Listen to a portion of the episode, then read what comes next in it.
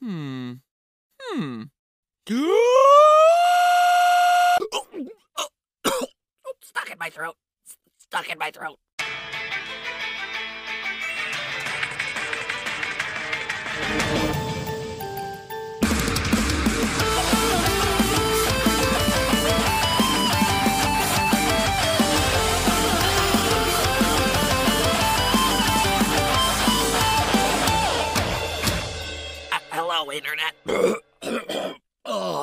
Welcome to Game Theory, providing you with your weekly serving of free range organic brain food since 2011. Today we're going to be discussing the playful pink puffball from Planet Popstar, the Warp Star Warrior, the dynamic Dreamlander, Kirby. For anyone that's unfamiliar with this series, and let's face it, if you don't know who Kirby is at this point, then you're going pretty far out of your way to avoid it. The Kirby franchise started back in 1992 with the initial entry Kirby's Dream Land, and has since launched over two dozen games, selling over 35 million copies, which is more than double Metroid sales and triple Star Fox. And here's the internet wondering why Nintendo's so slow to release more Samus games. Why create a sprawling space opera when all you gotta do to sell some games is give a pink blob the superpower of friendship? I mean, look at that. He's holding an umbrella to stop the water. Oh, it's so cute! Take my money, Nintendo! I love Kirby games. I love Kirby games. And the holiday season always makes me think of Kirby. Kirby Superstar was my all-time favorite birthday present growing up. My birthday's in November, so I associate with the holiday season. And two-player Epic Yarn around Christmas was the way Steph and I celebrated getting engaged when it was too cold outside in New York to do really anything else. So I wanted to take some time today to look at Kirby. And I mean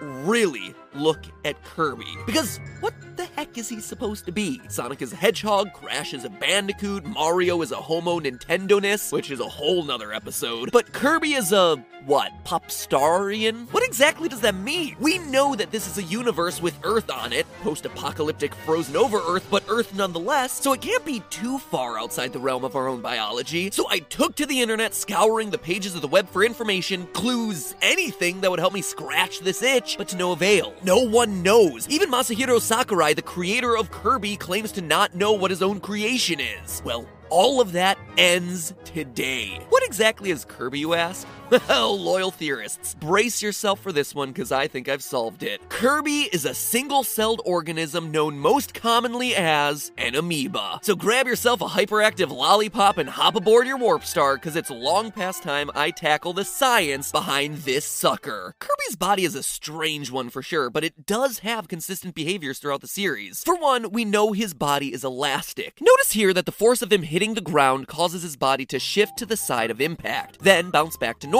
It's a lot like a water balloon bouncing off the floor when it's dropped. When he runs, we clearly see that the force of the wind against his face deforms him a bit too. These details about his movement suggest that Kirby doesn't have a solid internal structural system and instead is just a giant ball of fluid. But we don't just have to guess that, we can actually scientifically prove it with an X ray of Kirby. You might call it Kirby's Inside Story different franchise that was just wrong and stupid, Pat. But you may be asking me right now, how do you get an X-ray of a fictional character?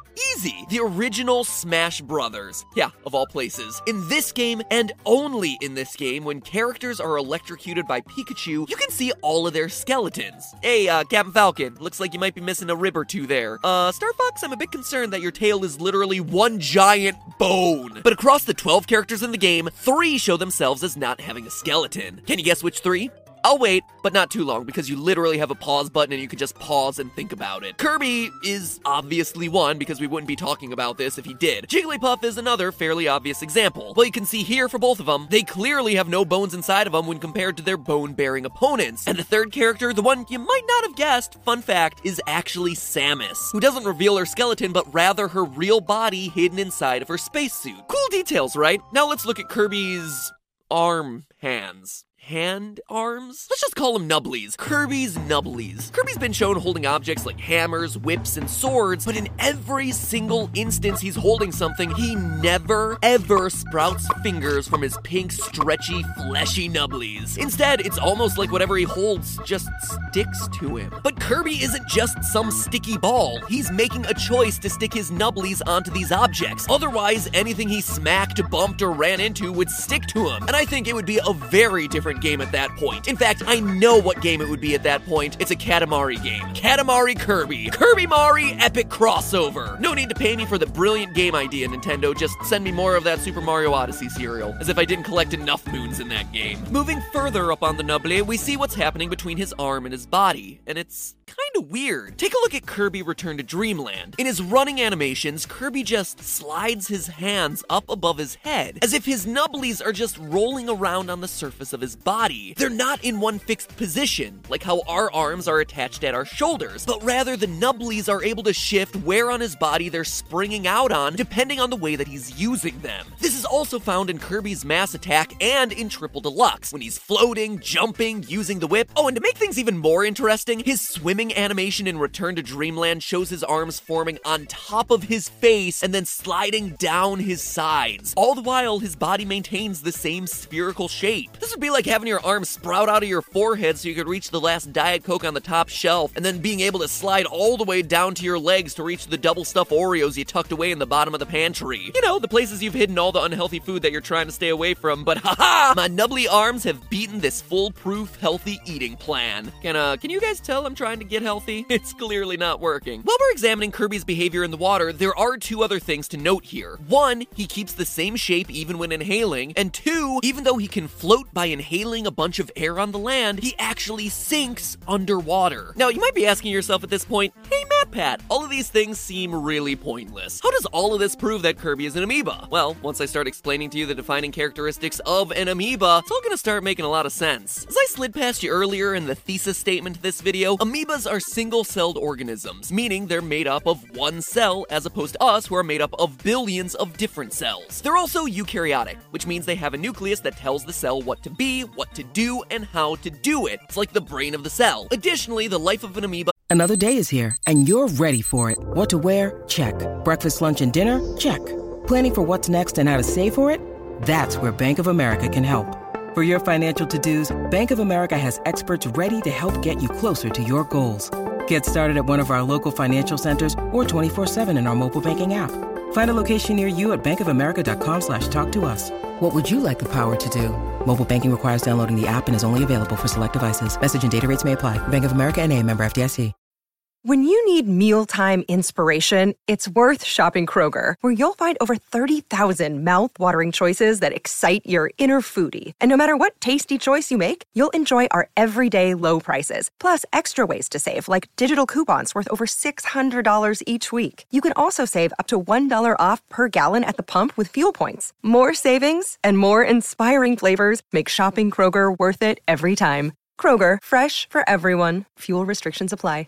Uh, pretty much consists of moving around in a constant search for something to eat. Starting to make a few connections? Well, how about we piece this thing together? Kirby's water balloon like body told us that he had to be filled with some sort of liquid, allowing him to maintain structure while still causing the deformations of his body that we saw when running and falling. Conveniently enough, amoebas are filled with a fluid called cytoplasm, which allows them to maintain some level of structure while still giving them enough elasticity to change their shape. Amoebas move around and grab things using stretchy appendages called pseudopods. Greek for false foot, that can form anywhere on their bodies. Basically, a lot of cytoplasm moves to a certain part of the cell, pushes out against the cell's membrane, and boom, new appendage filled with fluid made from just a bunch of stretched out outer casing, much like Kirby's little nubblies. If Kirby were indeed a form of amoeba, it would explain how he's able to form arms above, behind, or even in his face and still move his body without the use of a skeletal or muscular system. It would also explain his ability to selectively grab things that he wants from the environment around him. The science is a bit too complicated to get into right now, but basically amoeba have selectively permeable membranes, so certain things can pass through the cell and other things just can't. So likewise, Kirby could selectively choose to grab things with his nubblies or just let them be neutral and stay outside his membrane at all times. But don't worry, if having an arm coming out of your face wasn't exciting enough, there's even more benefits to the wonderful world of forming false feet all over your body. In multiple Kirby games, including Kirby Superstar, Return to Dreamland, and Kirby Triple Deluxe, Kirby has himself a guard ability. If you look at Kirby during this guard, he's just throwing up his arm and assumes a defensive stance. But how can he guard like this if he's just a big squishy water balloon ball? Well, the amoeba theory has an answer for that too. When placed in extreme situations, amoebas are able to form cysts, basically like a thick layer of skin that hardens in order to protect themselves. Since he isn't shown using a shield or some other form of protection, just his little old nubbly, this has to be the only logical explanation for this ability. Otherwise, he'd just be getting his soft little nubblies cut off. And nobody, and I mean nobody, wants to lose themselves a nubbly. Still not convinced? Well, the amoeba theory accounts for yet another oft overlooked Kirby skill division. In most Kirby games, but notably Kirby Mass Attack, he's shown being split into pieces with each piece still able to function. Not as a hive mind, but rather as separate individuals. Each Kirby is able to operate on its own and without the use of something giving it orders. So, how would this work if he were indeed an amoeba? Well, as an amoeba, he only has one nucleus, which means that this would only work if a fragment of that nucleus happened to be in a part that got itself cut off. But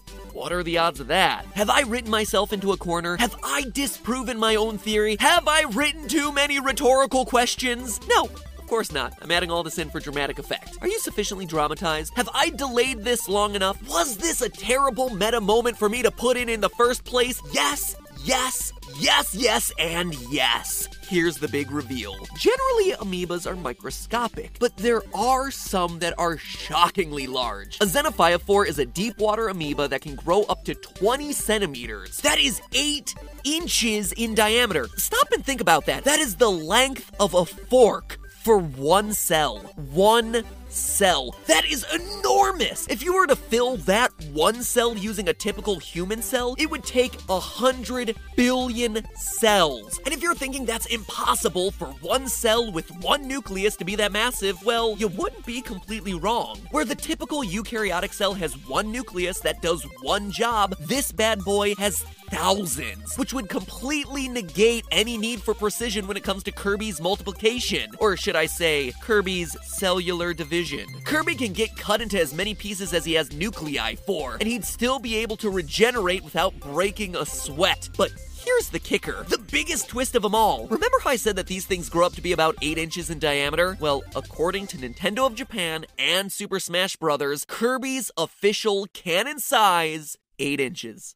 Mic drop. So, yeah, if you're not convinced at this point, you're just being stubborn. Everything from his physical attributes, the way he moves, the way he holds things, the way he defends, he hangs on to things, even how he can divide and still function can all be explained by him being a pink 8 inch sentient amoeba. But, you know, there's still one ability Kirby has that you might be waiting to throw back at me. One thing I've tried to avoid this entire script. One piece of evidence that I have yet to reveal that will not only prove with absolute certainty that he is, in fact, an amoeba, but also answers one of the biggest mysteries surrounding Kirby. Nay, video games in their entirety. Yes. I'm talking about Kirby's copy ability. Since the second installation of the Kirby series, he's had this inexplicable ability to ingest living opponents and copy their powers. While there have been a bunch of speculation as to how this all works, I'm about to hit you with the definitive answer. Kirby's special ability to copy is just an amoeba's special ability to perform endosymbiosis. If you break the name apart, endo means inside, and symbiosis is a really close interaction between two things. Put that together, and